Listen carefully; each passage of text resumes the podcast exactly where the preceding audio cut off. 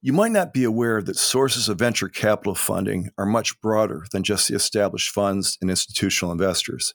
Corporations around the world continue to play a major role in venture capital transactions. Jones Day partners Tim Curry and Taylor Stevens are here to talk about corporate venture capital, or CVC. You'll hear about market trends, who's investing, and the types of transactions they're making, and the special considerations CVC investors should take into consideration. Stay here. Should be a great discussion. I'm Dave Dalton. You're listening to Jones Day Talks. Jones Day partner Tim Curry, based in Silicon Valley and San Francisco, has for more than 25 years represented startup, emerging growth, and public technology companies in public offerings, venture capital, and growth equity financings, as well as mergers and acquisitions. He also represents leading VC firms in growth, equity financing, as well as investment banks and public equity offerings. And Taylor Stevens, an active participant in the San Diego and Silicon Valley communities, has advised clients for more than 25 years in the areas of venture capital, M&A, and capital markets transactions. His practice focuses on the representation of emerging growth and established technology and life sciences companies. And Taylor has extensive experience in the full life cycle of the company from formation through financing and exit transactions. Tim, Taylor, thanks for being here today. Thanks so much for having us. Great to be here. Yeah, absolutely. Thanks for having us, Dave. And before we get started, let me say it's great to be here with Tim Curry, too. I started working with Tim back in Palo Alto in the late 90s, mm. which not to date ourselves, but he's really a great practitioner, a great colleague, great friend. So to be here 25 years later at Jones Day speaking on these topics, this is great. So Thanks, you guys. It's our 25th anniversary tour, Taylor. Yeah, right. so, so, so, you guys have been working together 25 years, and only now we've been able to drag you together to do a Jones Day Talks podcast. I don't know if I should feel honored or slighted, but somehow we should have done this before, right? Indeed. It won't be the last, I'm sure. Hope not. Hope not. But we've got a great topic today corporate venture capital, or CVC. And we've been wanting to do something like this for a while. So I can't think of better two lawyers in the firm to tell us what's going on in the market currently, what trends you see developing, what would be CVC investors should look for, and so forth. So let's dive right in. Before I get too far ahead or out over the skis, as they say, Tim, for people who maybe aren't entirely familiar, explain what exactly corporate venture capital or CVC is. Thanks, Dave. Um, so, corporate venture capital is venture capital, but rather than being done by venture capital firms like we traditionally think of, it's venture capital minority investments made by corporate companies, by actual operating companies. And we've really seen a huge increase in the prevalence of corporate venture capital CVC deals over the last five or 10 years it used to be something that was primarily large cap tech and life sciences companies. Mm-hmm. And now it's something that I would say most large corporations are doing or at least considering. And it's in a really broad range of industries from industrial companies to consumer product companies to blockchain digital asset companies. It's really all across the board and certainly not something that only large tech and large life science companies are looking at. Sure. And to pick up on that point, are there particular trends you've noticed in terms of CVC investing over the past five, ten years? Where's this going? Yeah, we'll get into some of the market data a bit later, Dave. But the biggest trend really is just the prevalence of it and the number of deals that involve CVCs and then the number of companies that have CVC pieces to their business. It used to be deemed that CVCs were almost tourists in, in the venture capital industry. Mm. Now they're a really important part of the venture capital ecosystem and I'll repeat this later, but 25% of all venture capital deals involve a CVC investment. And that's remained very steady over the last five years or so. But I would say that that data w- would have been far lower 10 years ago, 15 years ago, or 20 years ago. 25% of the activity is not a small chunk. I mean, as you said, they're not tourists anymore, they're major players. Yeah, absolutely. And there's even a slightly higher prevalence of lead investments by CVCs. I'd still say that's the vast minority. We'll get into all this, but CVCs tend to follow venture capital investors. But we are seeing a slight uptick anyway in CVCs actually leading deals, which is a pretty major trend. That's a development for certain. Let's go over to Taylor Stevens for a second. Taylor, thank you again for being here. I guess the next or obvious question is why? Why do large corporations tend to make these investments? What's in it for them potentially? Yeah, thanks, Dave. Particularly, as Tim was saying, when we're seeing more and more CVC investment activity, why are corporations making these types of investments?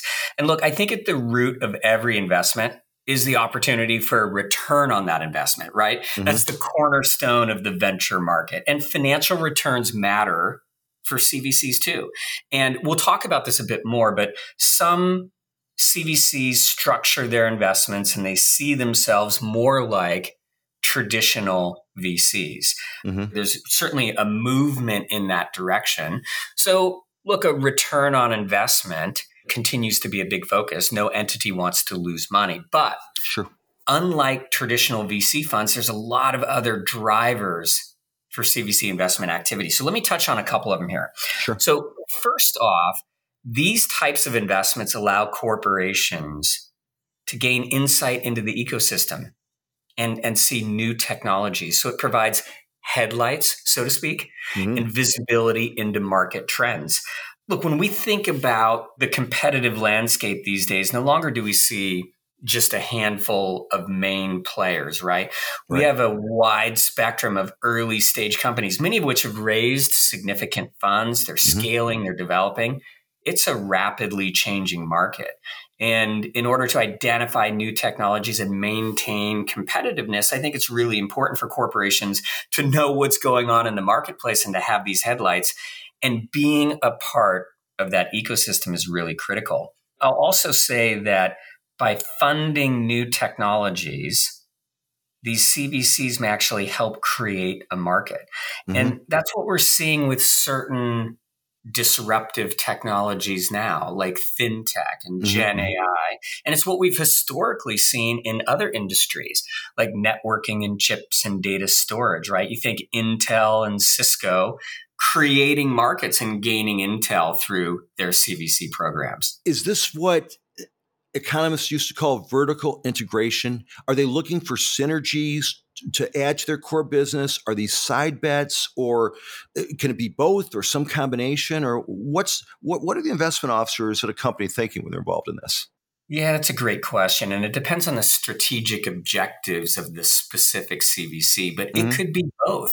It could be getting deeper into an existing market, or it could be an entry into a new market. Mm. And so, yeah, I think it could be both. So I think there's a lot there, but we could kind of put an umbrella over this topic and say, you know, look, these are headlights into the ecosystem and creating new markets. That's one of the first drivers.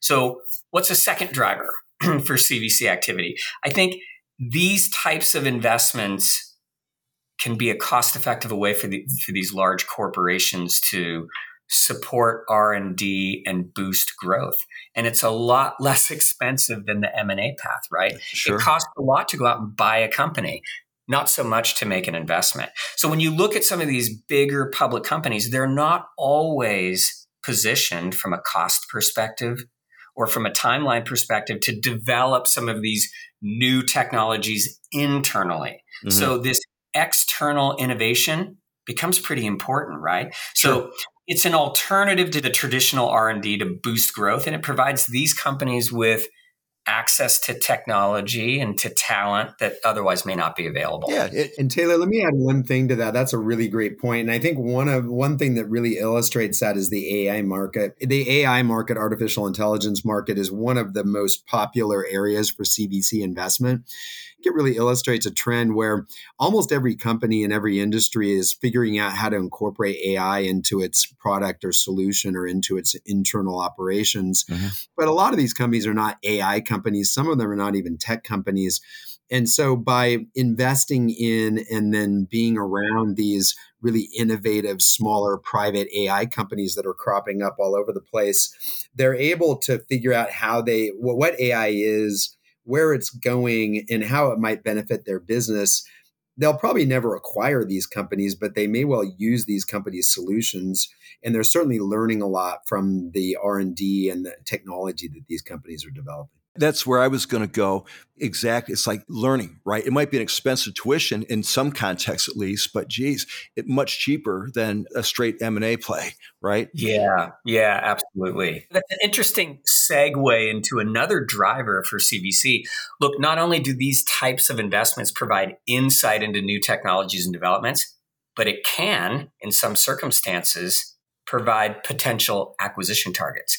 And you know, we'll talk about this in a little more detail when we talk about deal structure and deal terms. But some CVCs are making initial investments and they come in and they negotiate certain acquisition rights in connection with that investment so that they can acquire the company down the road if the technology is promising and it looks accretive to that CVC's strategic goal. So in some respects, this can provide an important first look or first in line acquisition opportunity for these CVCs. And in that same vein, I think it also helps hedge bets and de-risks M&A mm-hmm. mm-hmm. by allowing them to get in early, right? They get early access to these companies and it helps them identify which ones are promising, which ones look like the winners, and they can do that early on. So that's another advantage and another driver for the CVC investment activity. I'll finish with a fourth driver, which is these types of investments can help corporations expand product offerings and support and fund commercial relationships with private companies.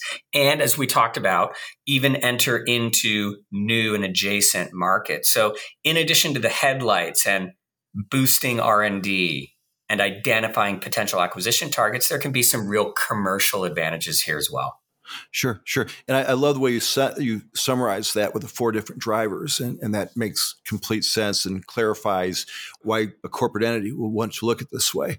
Taylor, let's stay with you for a second, but I want Tim to chime in too if he can. Every deal is unique. Every transaction is different. Every situation has its own challenges, risk, etc. But having said that, in terms of a basic structure, are there things that typically happen in a CVC arrangement? How do these things typically look? Yeah, you bet. We look at it in two buckets, and I'll go over those. There are some similarities to your traditional VC deal. Mm-hmm. And in some ways, a CVC investment looks and feels a lot like a traditional VC deal where you have investors, they're coming in and they're purchasing preferred stock from these startup emerging growth companies. Yeah. And in large part, you have the same suite of investment documents. But there can be, and there typically are, bespoke terms. And we'll touch on that when we talk about side letters and some of these other aspects of the deals. Mm-hmm. But when we think about the primary financing documents here, Dave, there's a lot of similarities, right? You have a charter that lays out the rights and privileges and preferences of the preferred stock that they're purchasing in the deal. Then mm-hmm. you have a purchase agreement that contains customary and market reps and warranties from the company, together with closing conditions and certain mechanics around initial and subsequent closings. And then you have other financing documents that detail out specific investor information and reg rights and rights of first refusal, yeah. and then voting and board composition as well. So when you look at it in all, you have a pretty well established suite of financing documents for typical preferred stock financing. Okay. I will say that the deal terms here that you see in these documents, it's really going to vary depending on two things. One, market conditions. Mm-hmm. And two, the relative leverage that the parties have. So Look, not to take us too far back in the timeline here, but I mentioned starting my practice in Palo Alto with Tim back in the late 90s. Look, during the dot com boom, it was an amazing time, right? Sure. Entrepreneurs were coming in off the street with an idea and a term sheet. And Tim and I still talk about those days with some of the companies that we worked with. All the rounds seemed to be up rounds, and there was this real frenzy. And then came the dot com bust, right? Yeah. And so we started to see down rounds and pay to plays and recapitalization and really the emergence of more investor favorable protections. Mm-hmm. Then we moved into what we call the Great Recession, right? The 2008, 2009, where fundraising and investment activity really started to fall by huge percentages. And that yeah. presented some unique considerations. And then you had that period that was followed by pretty much a robust investment market as far as valuations and dollars invested all the way up through 2021. Mm-hmm. And then we get to last year, 2023, where the market was well capitalized but pretty cautious. And we'll talk a little bit more about market terms. But in all, when you look at the different cycles over the decades here, you start to see the boundaries of the company favorable and investor favorable terms that are embedded in these financing documents. And Tim and I talk about this a lot. We follow these trends pretty closely, maybe too closely, but this cyclical nature is pretty interesting. Sure. And I'd say that the CVCs largely fall in line with these general market trends and these fluctuations but the participation level has changed. As we mentioned in the beginning of the program here, for CVCs, we're seeing the participation level continue to grow. So we'll touch on that a bit later, but that's the general framework for the investment, if that's helpful. They think about the, the standard financing documents and how we think mm-hmm. about the general terms. But what about a CVC's approach to investing? What does that look like? Mm-hmm. And the answer there, Dave, really depends on the strategic drivers for the particular corporation. So the more the CVC is going to be focused on ROI, the more you're going to see larger checks and even later participation. And Tim touched on that. But when you see CVCs more focused on gaining insights into the ecosystem, identifying disruptive technologies, potential acquisition targets, then you may see investments being made perhaps with smaller checks into uh-huh. a lot of different companies and particularly at the earlier stages and doing that could carry a greater strategic benefit and that's sure. really what we've been seeing in the market particularly going into last year talk more about that i mean in terms of the current climate are the CVCs coming after targets or the targets shopping themselves as we sit here in early 2024? Are they looking for obvious value or you talked about before the dot com boom, hey, we've got an idea. We need money. Oh, sure. How much do you need? Where are we in the cycle right now? Is it more of a buyer's or seller's market to use a worn out cliche. Where do you think we are? Let me address a couple points on that, Dave. Sure. In terms of how do the CVCs get involved, I think that's an interesting thing to think about. The CVCs oftentimes will have either their own fund that they've set up, which has their own executives running it, or more likely they just have a BD arm that looks for acquisitions and investment opportunities. And, and most of these BD arms will develop relationships with other VCs, with actual fund VCs.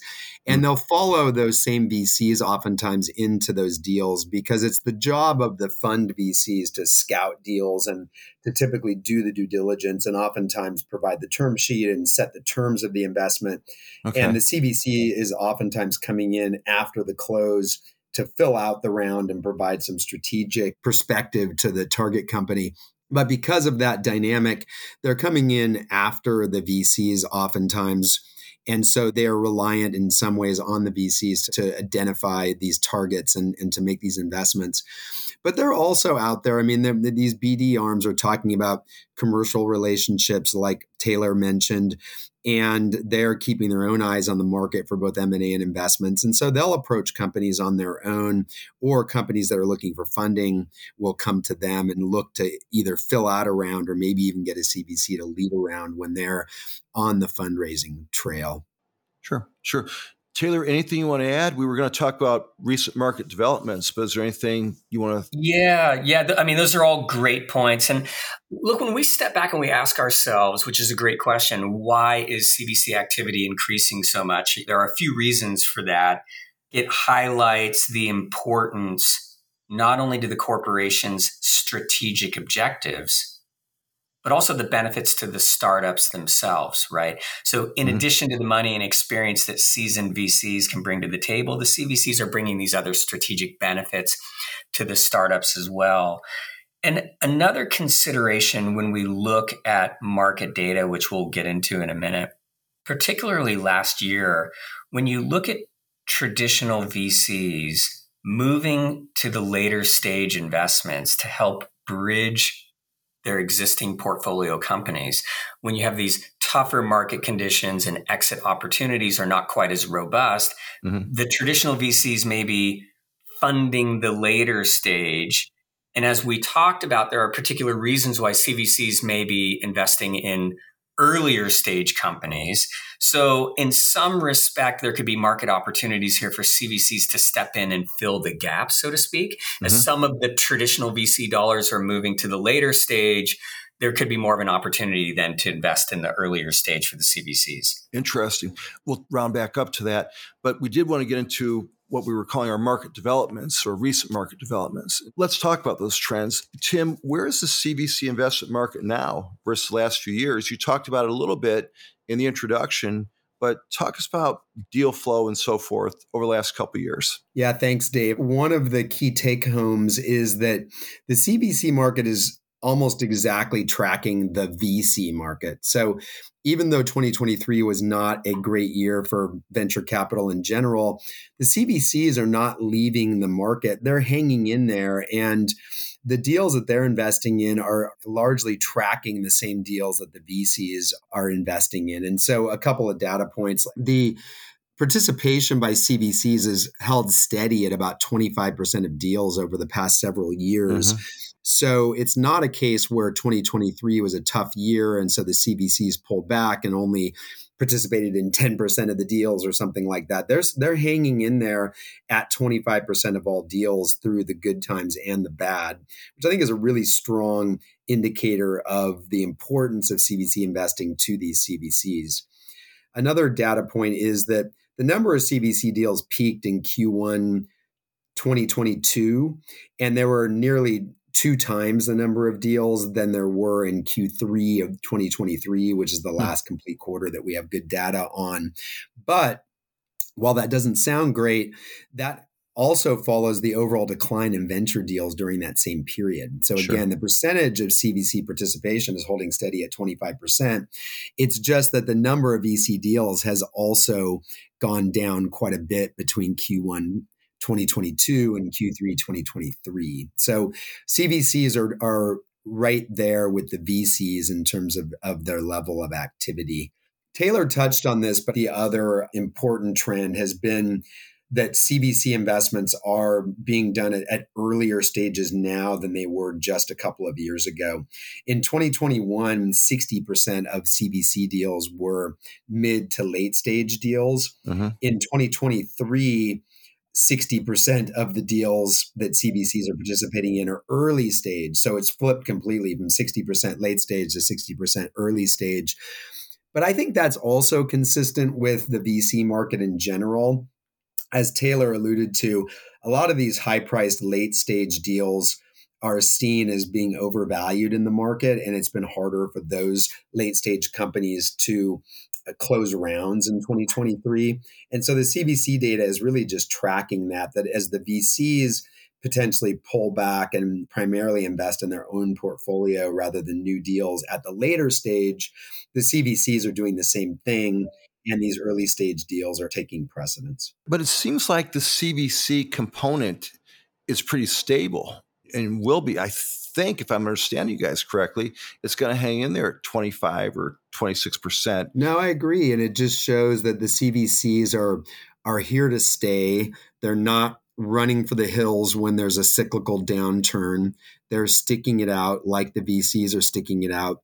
It's just that the overall number of VC deals has dropped in 2023 while the percentage of deals involving CVCs is remaining steady at 25%. So they're just tracking the overall sure, VC market. Sure. Tim raises a really great point. When you look at the participation level, it's not varying just based on market conditions. They're really mm. sticking in, in, in the space and continuing to participate despite market conditions. And that's a big difference from I would say 15 or 20 years ago, or at least what people thought happened then or and thought might have happened now is that if CVCs were merely tourists, as we mentioned, like maybe they were more so in 15, 20 years ago, the tourists are the ones who are going to bail when times get tough Mm-hmm. They haven't bailed. They're still involved in 25% of all deals. So they're a, a part of the ecosystem and their fortunes and their number of deals are going to largely track venture capital trends in general. I don't see any possible downside in that. If you've got 25% of your participation that's in for the long term, that sends good signals out there, regardless of where the money's coming from. We'll talk about that in a second, or where we're investing. But if this is a stable component, that's got to be good for everybody. Yeah, it shows that CVCs are getting the benefits of their investment that Taylor outlined earlier today, that they're achieving their objectives, whether it's ROI, headlights, market trends, commercial relationships, they're achieving that and they see that as highly valuable and they're not bailing out just because the market is a little tougher. Sure, sure. Let's switch focus, but just a little bit. I want to ask Taylor another obvious question. People want to know where's where's the money coming from? Nah, great question, Dave. Yeah. So look, when we look at global CVC deal activity, we see that the US is remaining the leader in deal value mm-hmm. to the tune of 325% more than any other region globally. So when we look at the data from last year and the most recent data is from Q3, we'll see that just north of 8 billion was invested across 260 deals in the US.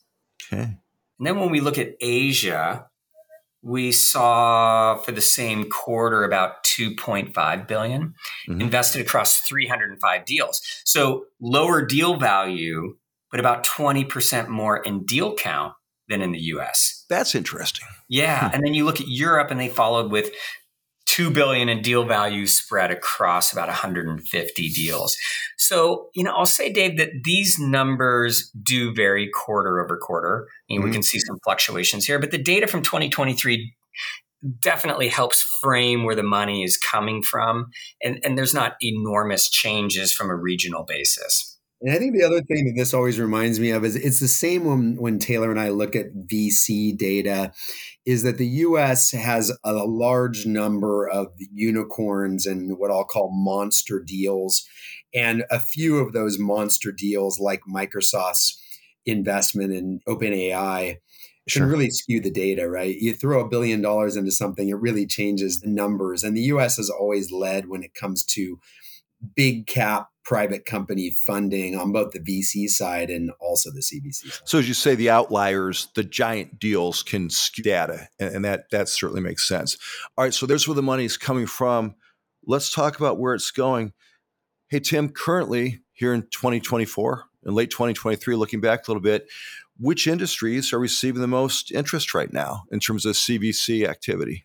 Yeah, it's pretty stark, Dave, when we look at the data on this. It's dominated by AI and climate tech, and they have the same drivers. We talked already about AI, and then the same drivers in climate tech. Climate tech's become a major focus for many, many companies and many industries. And again, these are not necessarily climate tech companies, but they need to figure out how to incorporate climate tech into their business models and strategies. And so, again, they're looking to these smaller private companies as ways to do research and development and to, and to get headlights into those industries. So, those two are pretty stark in terms of the leading industries that CVCs are investing in right now. But I want to talk about special considerations in terms of deal terms for corporate VC investors. Let's go back to Taylor. Are there key terms that CVC sh- should consider different than those of what a traditional VC might look for? How are these deals potentially different? Yeah, you bet. It's a great question. We talked about the universe of financing documents and how, in large part, the CVCs are investing on the same terms as the VCs. But there are some different rights and it's really important. I think this is where it gets interesting from our perspective. And remember, the CVCs have different objectives mm-hmm. for investing. It's not just the ROI. So in order to achieve those objectives, these rights have to be crafted and put somewhere. And so we typically embed these in a separate standalone agreement that we call a side letter. And that will capture these bespoke terms. So what are these rights? What are the CVC rights that are going to be different? There's a few of them. Let me start with information and management consulting rights. So, this ensures that the CVC is going to have access to important financial information, access to management, be able to talk about the company's operations and strategic considerations. And hmm. These terms aren't unique to investors, and these information rights are going to be provided in the investor rights agreement that's available to most investors. But the interesting thing here is that oftentimes these rights are only given to major investors, meaning investors that hold a certain percentage of the preferred stock. Mm-hmm. But when you have a CVC coming in, and access to information and management is a key criteria for them and a strategic goal for them. You want to make sure that these information rights are afforded to the CVCs irrespective of their overall holdings. So here's where you can see a deviation from the terms in the standard financing documents, and you may negotiate out different rights at different thresholds in the side letter agreement. You know what? I'm getting way out of my lane here, Taylor, but hearing you talk, I'm wondering how deep does this go? Could this tap into even an intellectual property area? Or things like that in terms of fundamental components of what makes a business work? Or is it basically financial and operating data? What's covered here? Well, that's a great way to think about it. The financial data is really what's captured here by these information rights. But you raise a great point. It's a good segue into another right, which is observer rights. Mm. And here, this is where the CVCs will be able to attend the board meetings in an observer capacity and get the same materials that the board members are getting. And so, in these meetings, Dave, you're going to have company overview, some deep dive on IP, and all these kind of things. And this is particularly important for the CVCs when they're looking for visibility in the ecosystem. Mm-hmm. And CVCs, it's interesting. They, they not all of them are going to have the bandwidth to sit on a bunch of boards, and they may not want to have the fiduciary duties and the obligations that accompany that, particularly when they're thinking about buying the company down the road. So these observer seats become pretty valuable and they can be less time consuming than board seats. So that's another right that you'll see negotiated and embedded in these side letter agreements including termination rights too. So those two together are pretty important for the CVCs. Yeah, and Taylor, let me just chime in. I not surprisingly agree with everything you said. To your question, Dave, on IP, you, you wouldn't normally, well, Taylor's right. By being an observer on the board, you're going to hear a lot about their technology and their technology roadmap. But mm-hmm. in terms of really digging in on the IP, companies are going to be pretty protective of that. Sure. Particularly vis a vis a CVC who at least conceivably is a potential competitor or acquirer. And so ah. companies uh, that have been invested in by CVCs are not going to expose their crown jewels normally to the CVC if CVCs want that, they're probably going to have to negotiate a separate commercial agreement or technology sharing agreement or a license agreement, something on more on the commercial side where they start to implement this company's technology. And then you'll get higher level of access to the actual IP. But the, the observer rights are, are really critical and do provide you with higher level but really important information about the uh, company's technology. Yeah, and that's a really great point that Tim touches on. When we think about competitive landscape and sensitive information, that brings us to another really important right for the CVCs. And that's to ensure that the rights that they get in connection with the investment aren't lost because the CVC is deemed to be a competitor of the company. So mm-hmm. this is really interesting because the standard financing documents are going to provide that certain rights, like preemptive rights or some of these information rights, they're only available to an investor that's not deemed to be competitive with the company. So, what does that mean? Hmm. That's not always clearly spelled out in these financing documents. And a lot of the times, Dave, it doesn't matter because this is never an issue for the VCs, right? They're right. funds they're not operating businesses, so they don't really bump up against these provisions. But CVCs are operating businesses, and they could easily be swept into a broad definition of a competitive company. So when we're looking at the financing documents, it's really important to carefully review these terms and help modify them. And I really see this as a trap for the unwary. And it can really result in the loss of key rights that CVC is getting in the investment. I was going to say you you explained that perfectly, and suddenly what what should have been apparent differences to me in terms of a conventional VC and a CVC are it's not pretty clear. in terms of the way they operate and what the longer term plan might be. Yeah, the competitive aspect is really interesting. And it brings me to one other aspect of specific rights for the CVC. So, speaking of competitors, sometimes the CVC has certain competitors of its own where it doesn't want to be sitting on the cap table side by side with its number one, number two, or number three competitor. So a CVC may not want to invest in a company if that company is going to turn around and issue securities to its main competitor. So in hmm. these cases, you may need to provide that there are certain named competitors of the CVC that can't become investors in the company without the prior approval of the CVC. So again, this is very specific. The list mm-hmm. is usually pretty short and sometimes it has a sunset. It doesn't last forever, but it's a term that's unique to CVCs and needs to be thought through based on the specifics of that CVC and its sensitivities. Does that happen a lot? It seems like it could in tech and life sciences, things like that. Everybody knows who the players are, and everybody knows who's driving towards the same long term goals or product introductions, or whatever. I think that might be not that unusual. Yeah, it's, it's a balancing act. There are some CVCs that we work with a lot that are very sensitized to this, and others that are not. And so I wouldn't say there's a market for it but I've certainly navigated these issues quite frequently, and we've constructed different sort of protective provisions to mm. to suit the sensitivities of the particular CVC. And let me add something to that, Dave, which is just that the headlights are a lot more valuable if you're the only company in your industry that are getting the headlights. If everyone else is getting the headlights, it's valuable, but then it's not a competitive edge. So yeah, that's a that's... lot what drives exactly what uh, Taylor's talking about. And let me add one other thing, just from a company perspective. I always counsel the companies that we work with when they're dealing with CVCs that it's more complicated and something that they need to be aware of when you're allowing a CVC into your company and then giving them many of these rights that Taylor's been describing. Mm-hmm. And it's because we all know what drives VCs. VCs are driven purely by return.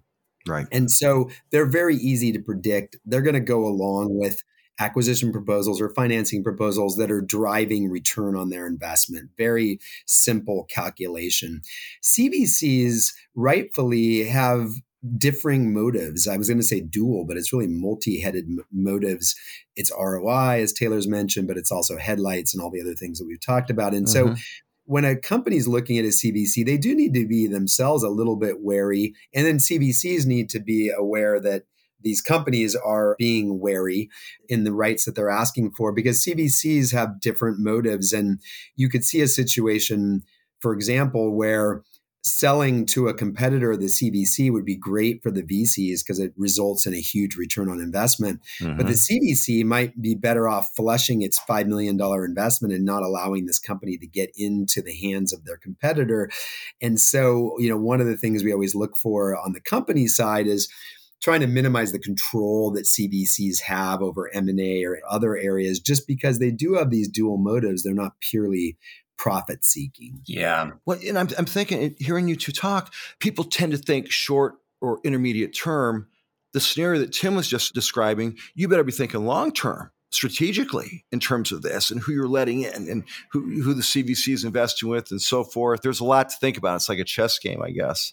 Yeah, you bet. Well, one of the things that really illustrates this, I think, is that in the older days, the beginnings of CVC I saw a lot more usage of M&A control rights by the CVCs, rights of first negotiation, rights of first refusal, rights of first notice relating to M&A activities by the, the target company they've invested in there, I'm seeing less of that now. There are still certain companies that are doing it primarily for M&A purposes and they want to have some control or at least insight into the company's M&A strategy.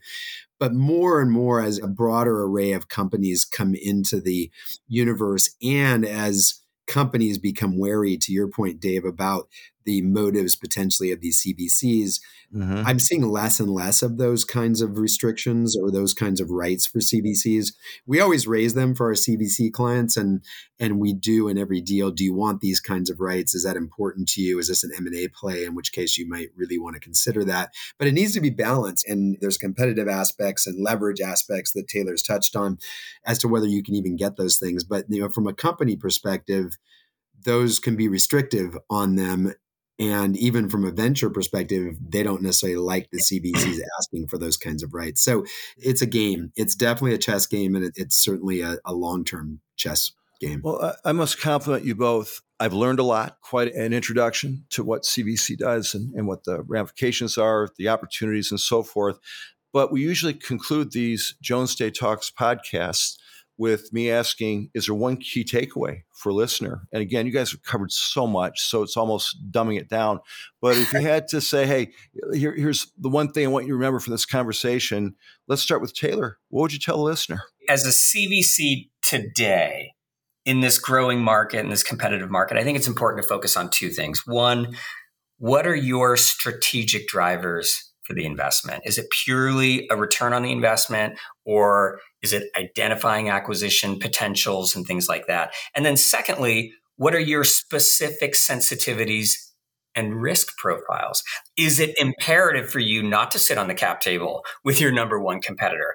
And when you look at these two things, I think it really will shape how you invest, where you invest, and what your investments are going to look like. Great insight. Tim, since I gave Taylor two, you get two. Do you have two takeaways? I'll just take maybe one because I think Taylor did a great job on that. is, is just that Hmm. as biz dev teams are looking at CVC investments, particularly maybe their first handful, is do reach out to outside counsel. We'd love for you to work with Jones Day, but sure. these deals, you might be inclined to think, well, I'm only putting a million bucks in or two million bucks, and so I'm just going to have our in-house team look at it. But there are a lot of nuances, and Taylor particularly has referenced a lot of those. There, there's a lot to this, and, and we would just encourage you to reach out to your outside counsel who has a lot of experience in these areas to make sure that you're keeping your eye eye on the things that are most important, and particularly these side letters. As we've said, oftentimes the agreements are done and dusted by the time you're coming in, but the side letter is an open and fertile field, and there's a wide variety of rights, many of which we've touched on that you can get through those side letters. And so there there is a, a bit more art and science to this than, than you might at first think. So please do reach out. Well said. Tim, Taylor, we will leave it right there. But I hope we talk again soon. You guys are terrific. Uh, so much good information. You packed a lot of content into a relatively uh, short period of time. So great programs. Thanks so much for being here today. Thanks so much for having us. It was fantastic. Yeah, absolutely. Thanks, Dave.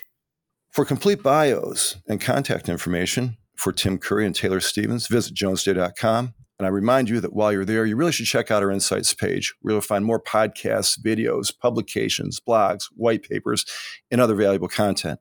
Subscribe to Jones Day Talks at Apple Podcasts or wherever else you find your quality podcast. Jones Day Talks is produced by Tom Kondilas. As always, we thank you for listening. I'm Dave Dalton. We'll see you next time. Thank you for listening to Jones Day Talks. Comments heard on Jones Day Talks should not be construed as legal advice regarding any specific facts or circumstances. The opinions expressed on Jones Day Talks are those of lawyers appearing on the program and do not necessarily reflect those of the firm. For more information, please visit jonesday.com.